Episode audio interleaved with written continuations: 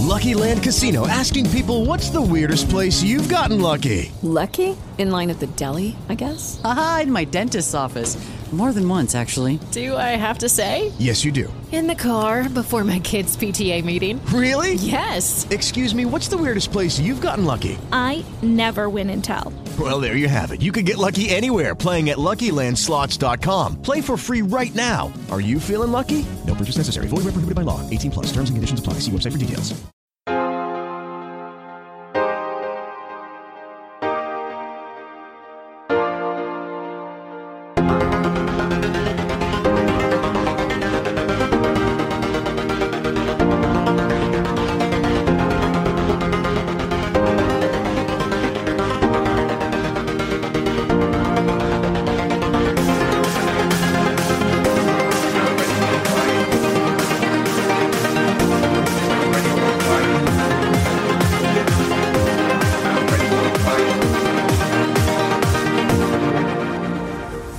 Buongiorno sportivi di tutto il mondo, benvenuti su Radioactive 20068, benvenuti a Storia di Sport, il programma che porta alla vostra attenzione miti, leggende e racconti che sono passati alla storia. Non possiamo iniziare questa puntata senza dire grazie, grazie, grazie e soprattutto grazie a tutti coloro che settimana scorsa ci hanno inviato piccoli o grandi messaggi di stima per la puntata dedicata a Gilles Villeneuve.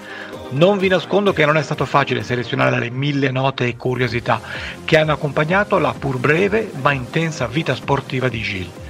Ma il successo è dovuto anche grazie ai due intervistati, Antonio Rodà, che vi ricordo è il nostro partner dei racconti, e con Giancarlo Tolini, mio ex team manager degli anni 80 e 90 e conoscitore personale di Gilles e del dietro le quinte della Ferrari. Ma storia di sport, anzi, ma storia di sport di Radioactive è un gioco di squadra e una squadra deve essere fatta minimo da due elementi. E infatti, ecco la mia compagna del team, Tenuki. Ciao Tenuki, eccoci ai microfoni. Cosa ci racconti di bello? Ciao! Guarda, questa quarantena sta andando sempre come prima, ma devo essere sincera che quella puntata di Gilles Villeneuve mi è venuto un certo stimolo di fare anche una gara. Certo, non ai livelli di Gilles Villeneuve, però una gara avevo qualche idea, non su quattro ruote perché purtroppo non ho ancora la patente, però su due ruote posso. Nessuno mi vieta di andare in bici. Quindi con dovute precauzioni ovviamente, mascherina, guanti, eh, autocertificazione e tutto, siamo andati con mio padre, mio fratello e io eh, la mattina, sabato mattina, abbiamo fatto 20 km in bici, e ognuno poi... No, no, in bici, in bici. 20 km di corsa. Vai, vai, dimmi scusa. E, e, niente, abbiamo fatto un po' a gara, uno andava prima, l'altro poi mi superava e niente, abbiamo fatto così e ovviamente Insomma, sempre con le dovute precauzioni. agonistico. Esatto, Villeneuve mi ha dato questo stimolo, ovviamente sempre con le dovute precauzioni. Ma a proposito di precauzioni, Fabio, ricordaci il tuo motto. Sì, sì, tu ricordaci il tuo motto. Intanto dici la sfida con tuo papà come è andata a finire con la bicicletta. Cerca di girare l'angolo. no, no, dai, ho fatto all'inizio un po' io, poi ho lasciato il posto a mio fratello, poi anche mio padre. E poi siamo tornati a casa perché sennò mia mamma ci sgridava che non venivamo a mangiare. Quindi che era troppo tardi. Esatto, abbiamo dovuto un po'. Però mi sa, che tuo papà, mi sa che tuo papà è sempre rimasto in testa. So che è un ottimo eh, sportivo. Eh sì. Esatto, esatto, esatto. Ma mi hai chiesto del mio motto, sì, in effetti hai fatto bene a ricordare che tutti noi abbiamo voglia di uscire e anzi dobbiamo a questo punto uscire per recuperare un momentino di eh, vivacità anche, eh, non dico sociale, ma anche comunitaria, ma sempre con le dovute precauzioni. Infatti nel tempo è nato anche il mio motto che diceva state a casa adesso per uscire prima dopo, che è un gioco di parole, però vi ricordava di stare a casa il più possibile perché più stiamo a casa adesso, prima uscivamo con l'apertura della fase 2. Questo motto per fortuna in questo momento diciamo non serve più perché dobbiamo sempre, possiamo adesso uscire un po' di più con la fase 2 che è poi chiamata 2A, poi arriverà la 2B e forse la 3, però in effetti con eh, questa apertura che abbiamo con le uscite si recupera un momentino di socialità, come diceva Tenuki, brava, ottimamente, sempre con le dovute precauzioni. Il concetto è abbastanza semplice, è vero la mascherina eh, che è obbligatoria, è vero, non allontanarci troppo, ma il concetto è semplice, è il rapporto sociale, cioè dobbiamo ricordarci sempre che la mascherina la mettiamo sia per noi ma anche per gli altri, quindi per la difesa degli altri, quindi fate bene a ricordare eh, Tenucchi questa, questa cosa di fare della mascherina, insomma alla fine cerchiamo di farla diventare come se fosse una un'abitudine, un po' come mettere la cintura di sicurezza quando sono in macchina, lavarsi i denti la mattina, insomma deve, dovrebbe venirci fuori una cosa naturale. E mi ricordavo il mio motto che diceva stati a casa adesso per uscire prima dopo. Dimmi, Ma senti, con, con queste precauzioni appunto la fase 2, forse fase 2B, stanno per riaprire comunque le partite, i giochi, però a porte chiuse. Questo mi pare giusto perché comunque dobbiamo stare attenti. Però senti, mi confido con te. Da sportiva e amante dello sport, c'è una domanda che sicuramente tutti hanno pensato. Ovviamente spero e credo che non succeda mai questa cosa, però pensarci è inevitabile. Se questo gioco delle gare o partite a porte chiuse dovesse continuare all'infinito, tu personalmente come reagiresti? Come reagirei? Eh, male, molto, male, molto male, perché lo sport è dare per ricevere quindi eh, dare agli appassionati delle emozioni e ricevere sia a livello personale delle gratificazioni fisiche ma anche delle gratificazioni che stai facendo emozionare le persone. Eh, quindi farlo in, a porte chiuse eh, rimarrebbe solo la parte eh, diciamo così personale. È anche vero che con la tecnologia abbiamo la possibilità di interagire facilmente con gli appassionati, ma è una cosa è l'interazione diciamo digitale, una cosa è quella eh, fisica. Quindi uno scenario di sport eh, a, a porte chiuse non riesco proprio a vederlo a lungo termine. A medio termine sì, ma a lungo termine proprio no. Eh, piuttosto con delle forti limitazioni, delle distanze tra le persone, tra il pubblico, ma proprio 0-0 persone no, non riesco proprio né a vederlo e forse neanche ad accettarlo. Sì, neanche io non lo accetterei mai, mi sembrerebbe proprio un incubo anche peggio dell'inferno di Dante Alighieri, proprio non si può immaginare. Vabbè, ma sarà scegliere il girone giusto. giusto? Esatto. Senti, a proposito di passione e a proposito di ehm, folla che interagisce con, con gli sportivi, Oggi parleremo di ciclismo. Parleremo di ciclismo perché, come avrete capito, noi abbiamo sempre le orecchie tese a ogni notizia e non ci è sfuggita a entrambi il fatto che il nostro Presidente della Repubblica Mattarella, il 5 maggio, quindi pochi giorni fa, a vent'anni dalla scomparsa del grande ciclista, ha detto il nome di Gino Bartali, campione e leggenda del ciclismo italiano, è iscritto a grandi caratteri nella storia dello sport nazionale e rappresenta uno dei simboli dell'Italia del dopoguerra. Ma sarà ricordato anche come giusto tra le nazioni per il coraggioso e silenzioso impegno nella rete di salvataggio che consentì a centinaia di cittadini di religione ebraica di sottrarsi alla persecuzione e alla deportazione. Nella nostra storia, nella storia di oggi, parleremo quindi molto di Gino Bartali, sia come uomo, ma scusate, sia come ciclista e quindi come sportivo, ma anche come uomo. Quindi, quale migliore occasione per non partire da queste notizie di attualità per non fare un salto indietro nel tempo? Ma prima di inserire la retromarcia, vediamo cosa è successo in settimana a livello sportivo. Settimana scorsa, se qualcuno si ricorderà o ha ascoltato la, la puntata, avrà sentito accennare a Tenuki i famosi Gran Premi virtuali. Infatti abbiamo parlato dei Gran Premi virtuali che in questo periodo ci stanno tenendo compagnia via internet. Vero Tenuki? Certo Fabio, anzi siamo felici di annunciarvi una piccola novità abbiamo deciso che vi terremo aggiornati sulla classifica di questo campionato del mondo di Formula 1 da Gran Prati di premi virtuali, la tappa iberica. In Spagna, bellissimo duello tra William Russell e la Ferrari di Leclerc, ma alla fine la spunta il britannico Russell. Secondo Leclerc e terzo Guiter. Buon debutto tra Sergio Aguero, attaccante del City, e, Gra- e che con la Red Bull chiude quattordicesimo davanti al fratello Hamilton. Gli altri calciatori in pista, dodicesimo Courtois del Real e diciannovesimo Arthur del Barcellona. Ricordiamo il nostro numero WhatsApp, potete scriverci tutto, il 329 172 3851. Direi che le sì, notizie... Prima... Scusa, ti ho interrotto un attimo perché eh, volevo appunto, eh, niente, ricord- ha fatto bene a ricordare il numero di WhatsApp, però forse è passata quasi in secondo piano perché hai detto che nella classifica di Formula 1 c'erano dei calciatori? Sì, c'erano proprio dei, dei calciatori, c'era, c'era anche il capitano del Milan Romagnoli che voleva quindi questo Gran Premio di Formula 1 virtuale si possono, possono partecipare anche i non piloti. Esatto, però non credo che io possa partecipare, sarebbe no, bellissimo. Vabbè.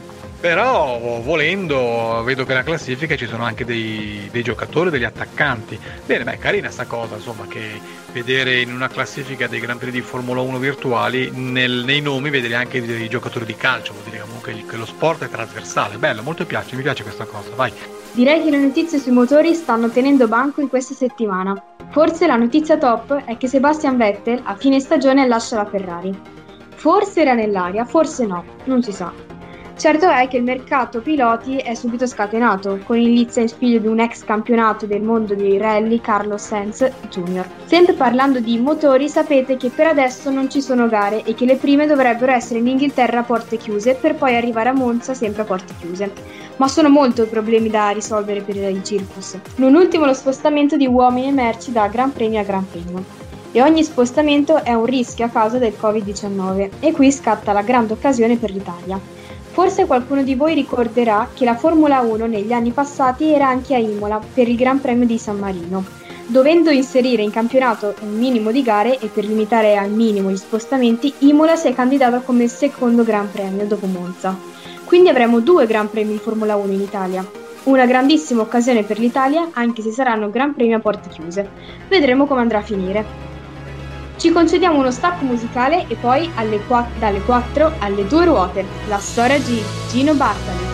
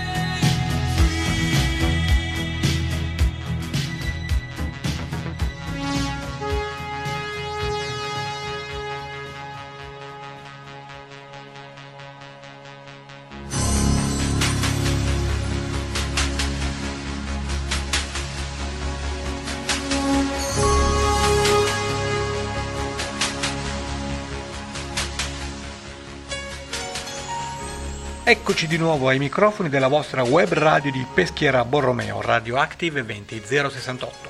Gino Bartali è stato uno dei più importanti personaggi del ciclismo italiano, non solo per la rivalità con Fausto Coppi. Gino Bartali, ciclista italiano considerato tra i migliori di sempre, era nato il 18 luglio del 1914 e morì nel primo pomeriggio del 5 maggio del 2000 nella casa di Firenze. A fermarlo un attacco di cuore che ha avuto il riguardo di arrivare in silenzio, dolcemente, senza farlo soffrire. Il campione dei campioni aveva 86 anni e attorno al suo letto c'era tutta la sua famiglia, la moglie Adriana, i figli Andrea, Bianca Maria e Luigi. È ricordato per aver vinto tre Giri d'Italia e due Tour de France tra gli anni 30 e 50 e per sua storica rivalità sportiva con Fausto Coppi ottenne una grandissima notorietà, soprattutto dopo la seconda guerra mondiale, proprio grazie alla rivalità con Coppi, molto raccontata, spesso esagerata, e alla mitica vittoria del Tour nel 1948, quando aveva quasi 34 anni. La rivalità Bartali-Coppi è un termine con cui ci si riferisce al dualismo tra i ciclisti italiani, ma è diventato anche nell'immaginario collettivo una serie di dualità trasportive. Gino Bartali e Fausto Coppi è stato nel secondo dopoguerra uno degli argomenti sportivi e non più dibattuti d'Italia. Tale rivalità fu una delle più famose nel mondo dei pedali, insieme a quelle tra Binda, Girardengo e Guerra prima, tra Moser e Saronni poi, nonché di tutto lo sport italiano che a quell'epoca, vi ricordo, si accendeva anche sui duelli motoristici tra la mitica Gilera e la Guzzi riempiendo per oltre un decennio le cronache sportive e mondane della nazione, contribuendo in modo fondamentale a rendere il ciclismo uno sport di massa al centro dell'attenzione di tutti i mass media. Ginetaccio e Airone. Chi sono questi due personaggi? Bartali e Coppi sono stati forse i più importanti ciclisti italiani di sempre, nonché figure di assoluto primo piano nel panorama sportivo mondiale degli anni 40, dagli anni 40 e 50, con Bartali che divenne professionista nel 1934, mentre Coppi, più giovane di 5 anni, nel 1939. Fino al 1954, anno di ritiro di Bartali, i due si diedero battaglia dominando la scena, vincendo 8 Giri d'Italia, rispettivamente 5 Coppi e 3 Bartali, conquistando 39 tappe, 22 Coppi e 17 Bartali, 4 Tour de France, 2 a testa, 7 volte la Milano-Sanremo, 4 Bartali, 3 Coppi, più numerose altre competizioni per un totale di 124 vittorie di Ginetaccio Bartali e 122 dell'Airone Coppi. Facciamo un attimo un accenno anche storico. All'epoca la rivalità tra i due campioni fu vista come una metafora per la suddivisione politica e sociale del paese, diviso tra movimenti di ispirazione laica, impersonati da Coppi, e di influenza cattolica, che Bartali rappresentava con la sua devozione e i suoi riti nella tradizione popolare. Con le prime elezioni della neonata Repubblica Italiana, Coppi e Bartali divennero i simboli dei due principali fronti politici in lizza, il Partito Comunista Italiano e la Democrazia Cristiana. Coppi era definito comunista, mentre Bartoli era il democristiano. Questa divisione era soprattutto strumentale e poco aderente alla realtà dei fatti. Ciò non toglie che però entrambi furono spesso associati a questa cosa. Coppi e Bartali insieme erano stati ricevuti dal Papa. Tuttavia, la forte immagine cattolica democristiana di Bartali necessitava di una figura di antitesi che rappresentasse i movimenti socialisti per cui Coppi venne eletto a simbolo dei partiti di quest'area, che si identificavano anche con la laicità del campione. Quando ci fu l'attentato a Palmiro Togliatti il 14 luglio del 1948, vi furono disordini e morti in numerose città, con, con guerriglia tra comunisti, anticomunisti e forze dell'ordine. Poche ore dopo il ferimento si verificarono incidenti in diverse località, tra le quali Roma, La Spezia, Abbadia San Salvatore, nel corso di violentissime manifestazioni di protesta si registrarono anche alcuni morti a Napoli, Genova, Livorno e Taranto. Buona parte dei telefoni pubblici smetterono di funzionare e si bloccò l'intera circolazione ferroviaria. L'intero paese sembrava sull'orlo di una guerra civile. Vi ricordo che era appena finita la seconda guerra mondiale. Il bilancio nella sola giornata del 14 luglio fu di 14 morti e centinaia di feriti. Negli scontri perirono decine manifestanti e quattro agenti di pubblica sicurezza. Nelle due giornate successive all'attentato si incontreranno altri 16 morti e circa 600 feriti. Il paese tornerà lentamente alla normalità.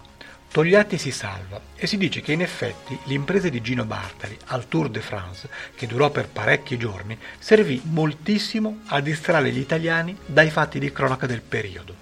Addirittura, a detta di alcuni giornali, sembra proprio che il dirigente del Partito Comunista Italiano abbia chiamato Bartali poco prima dell'inizio del tour per chiedere come stava e se fosse stato in grado di vincere nonostante l'età. Non si sa se sia vero, ma è sicuro che l'impresa abbia contribuito a moderare gli animi. Ma torniamo alla parte sportiva della vita del ciclista Bartali. Bartali nacque a Ponte a Ema, un paesino diviso tra i comuni di Firenze e Bagno a Ripoli in Toscana. Ancora prima di ottenere il suo primo contratto con una squadra professionistica di ciclismo, nel 1935, si iscrisse da indipendente alla Milano-Sanremo, una delle corse più famose del ciclismo italiano. Da sconosciuto e senza una squadra da aiutarlo, arrivò quarto. Avrebbe potuto anche fare meglio, ma un guasto alla bicicletta quando era in prima posizione e aveva staccato i suoi inseguitori glielo impedì. Immaginatevi la scena, è come se qualcuno di noi improvvisamente da, eter- da, sconosciuto, magari anche solo un po' allenato, si presentasse, che ne so, a una maratona piuttosto che una gara in bicicletta con i più forti professionisti e li batte tutti. Cioè, fece scalpore quella, in quella Milano-Sanremo. Tant'è vero che grazie alla quella prova della Milano-Sanremo, Bartali fu ingaggiato dalla squadra Fejus, squadra legata all'omonimo marchio delle biciclette di Torino. Frejus, scusate corse il suo primo Giro d'Italia nel 1935 e arrivò subito settimo e nello stesso anno vinse i campionati italiani di ciclismo. L'anno dopo ottenne un contratto con la Legnano, che allora era la squadra delle Arco Guerra, uno dei ciclisti italiani più famosi prima, dei primi del Novecento. Bartali vinse il suo primo Giro d'Italia nel 1936 e vinse, e vinse, ancora nel 1937, quando fu designato capitano della squadra italiana mandata al Tour de France. Una brutta caduta nella tappa di da Grenoble a Briançon gli impedì di vincere la corsa. Lo fece l'anno seguente, nel 1938, a 24 anni. In anni in cui in Italia il ciclismo era tra gli sport più popolari in assoluto, Bartali diventò subito una celebrità. Poi arrivò Fausto Coppi.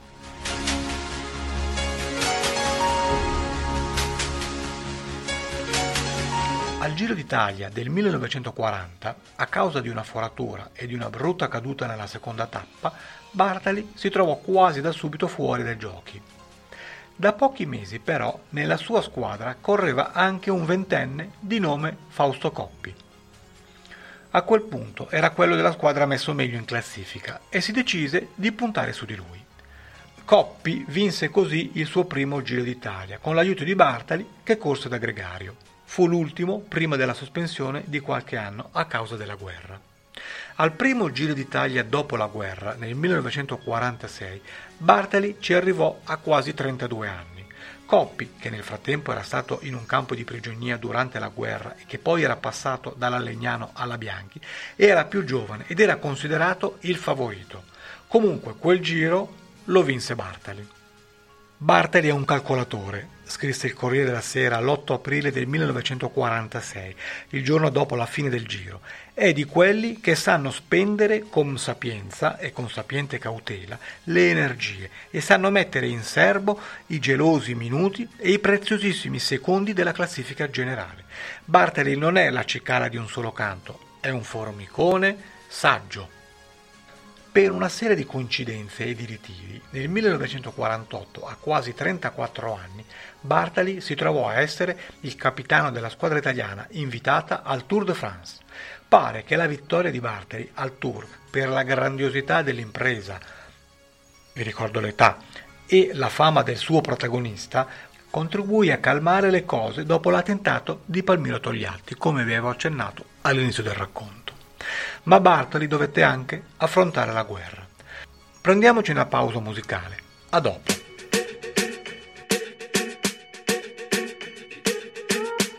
I'm at a party I don't wanna be at. And I don't ever wear a suit and tie. I wondering if I can sneak out the back.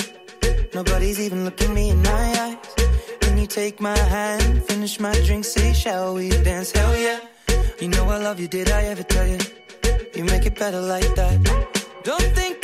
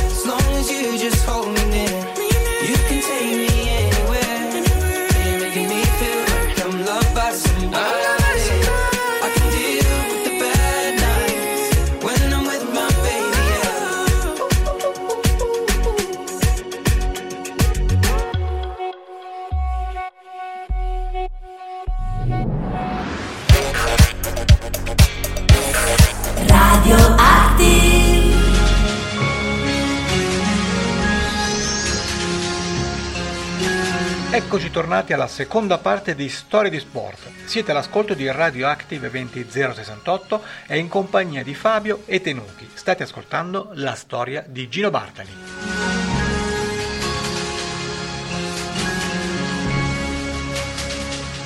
La seconda guerra mondiale lo ha bloccato all'apice della sua carriera.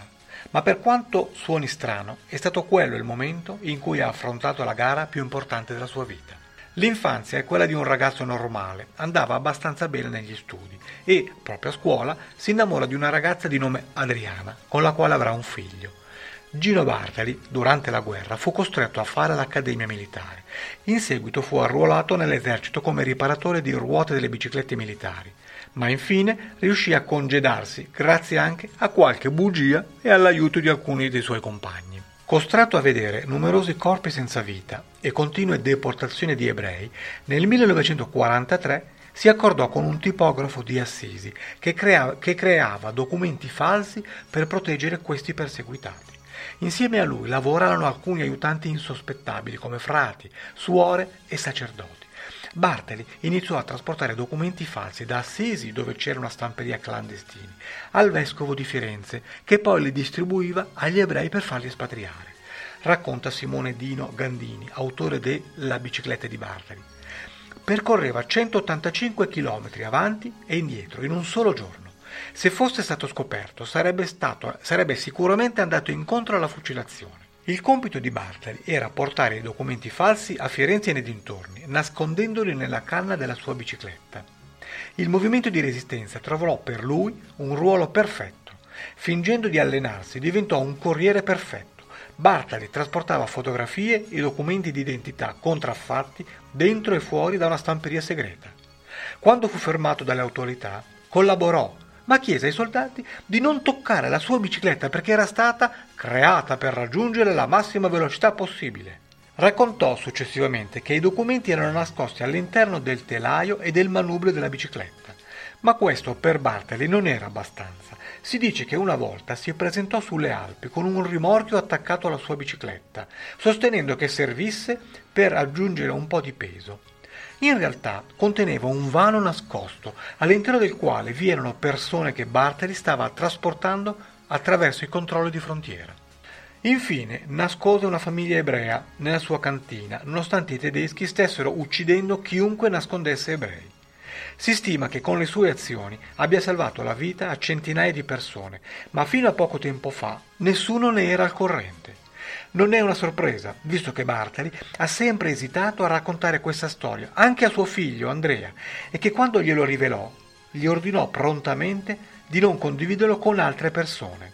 Della Zem era il nome dell'associazione nella quale lavorava Bartali, con lo scopo di salvare i perseguitati. Se egli fosse stato scoperto sarebbe stato fucilato. Quando chiese a mio padre perché non poteva parlarne con nessuno, mi disse Devi fare del bene, ma non devi parlarne. Se ne parli, stai approfittando delle disgrazie altrui per il tuo guadagno, ha ricordato Andrea in un'intervista. E quando Andrea fece notare a suo padre che le sue azioni erano indubbiamente eroiche, lui rispose No, no, voglio essere ricordato per i miei risultati sportivi. I veri eroi sono altri, quelli che hanno sofferto nella loro anima, nel loro cuore, nel loro spirito, nella loro mente, per i loro cari. Questi sono i veri eroi. Io sono solo un ciclista.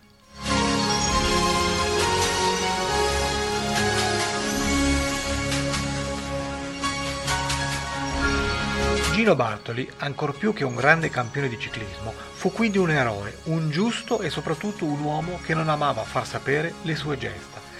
Per molto tempo non raccontò a nessuno degli oltre 800 ebrei salvati dalla morte durante la guerra, perché secondo lui il bene si fa ma non si dice.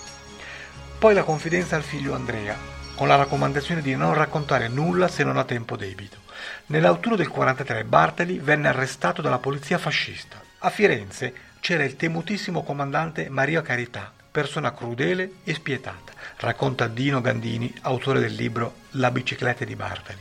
Venne fermato, ma nessuno ispezionò la sua bicicletta. Grazie a questa dimenticanza il campione si salvò. Nel 2006 la medaglia a valor civile è stata conferita alla memoria di Gino Bartali dal Presidente della Repubblica allora Ciampi.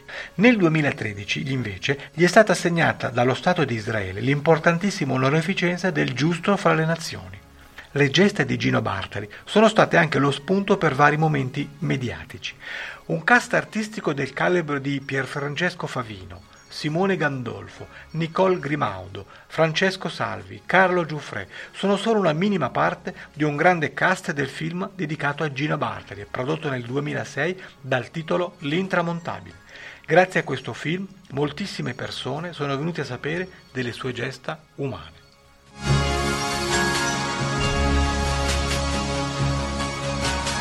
E infine una curiosità simpatica. La famosa fotografia del passaggio di borraccia tra Bartali e Coppi, ripresa più volte anche attraverso dei quadri. Bene, si dice che durante la tappa del Tour de France del 4 luglio del 1952 tra Losanna e Alpe d'Huez, Fausto Coppi conduceva la gara in maglia gialla. Durante un'impegnativa salita, il fotografo della Omega Fotocroniche Carlo Martini scattò una fotografia sul passo di Galibier in cui si vedeva un passaggio di una bottiglia tra i due eterni rivali. La foto divenne rapidamente un simbolo della rivalità sportiva cavalleresca, della sfida tra galantuomini e del fair play che ha caratterizzato negli anni il rapporto tra i due campionissimi. ma la verità sullo scatto è sempre stata in discussione. Non è infatti noto chi dei due stesse passando la bottiglia al rivale. Addirittura si dice che Liverani, fotografo sportivo e poi proprietario dell'agenzia Omega Fotocronache, ebbe a dichiarare: Lo sapete che quella foto in realtà venne per così dire costruita? Anzi, costruita a tavolino. Quella scena era già accaduta durante la tappa precedente, solo che nessuno l'aveva ripresa. All'epoca non era come oggi che non c'erano mille telecamere, riprese, fotografie, moviole, eccetera, eccetera. Così quel fotogramma in realtà era sfuggito a tutti.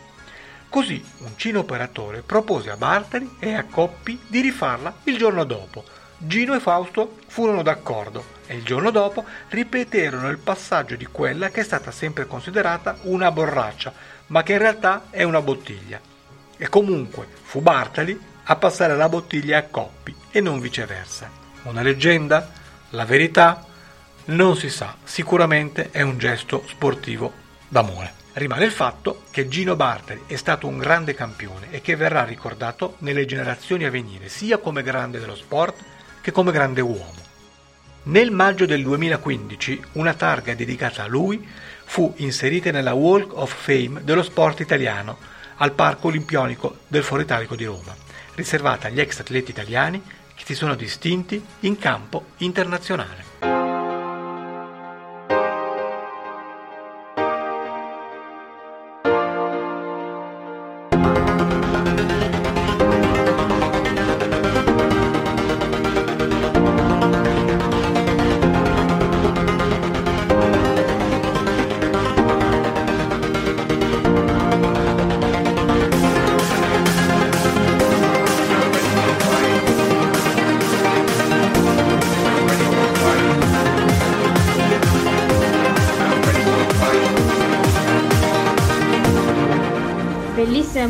Toccante la storia di Gino Bartali, un ragazzo semplice di campagna, oggi diventato e rimasto un personaggio indimenticabile.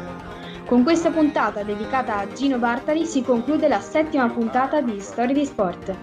Vi ricordo che se non siete riusciti a sentirci potete sempre ascoltarci in replica il lunedì alle ore 16 oppure trovate in podcast tutte le nostre puntate, ovviamente su www.radioactive20068.it. Ringrazio ancora una volta gli ascoltatori che ci hanno scritto sul numero WhatsApp della radio 329 1723 852.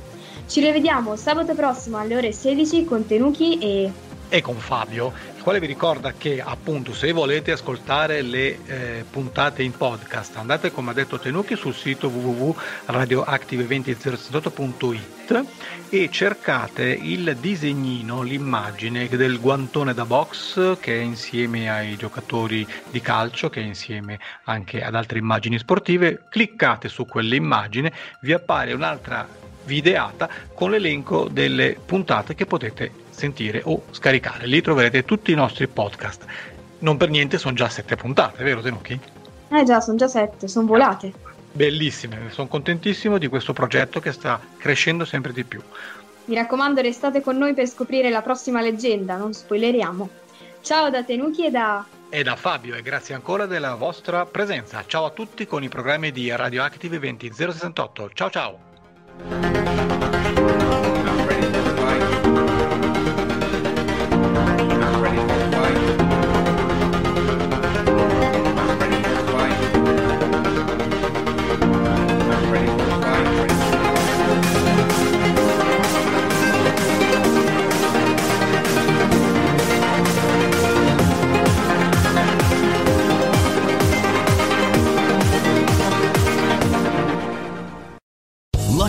Casino asking people what's the weirdest place you've gotten lucky? Lucky? In line at the deli, I guess? Aha, in my dentist's office.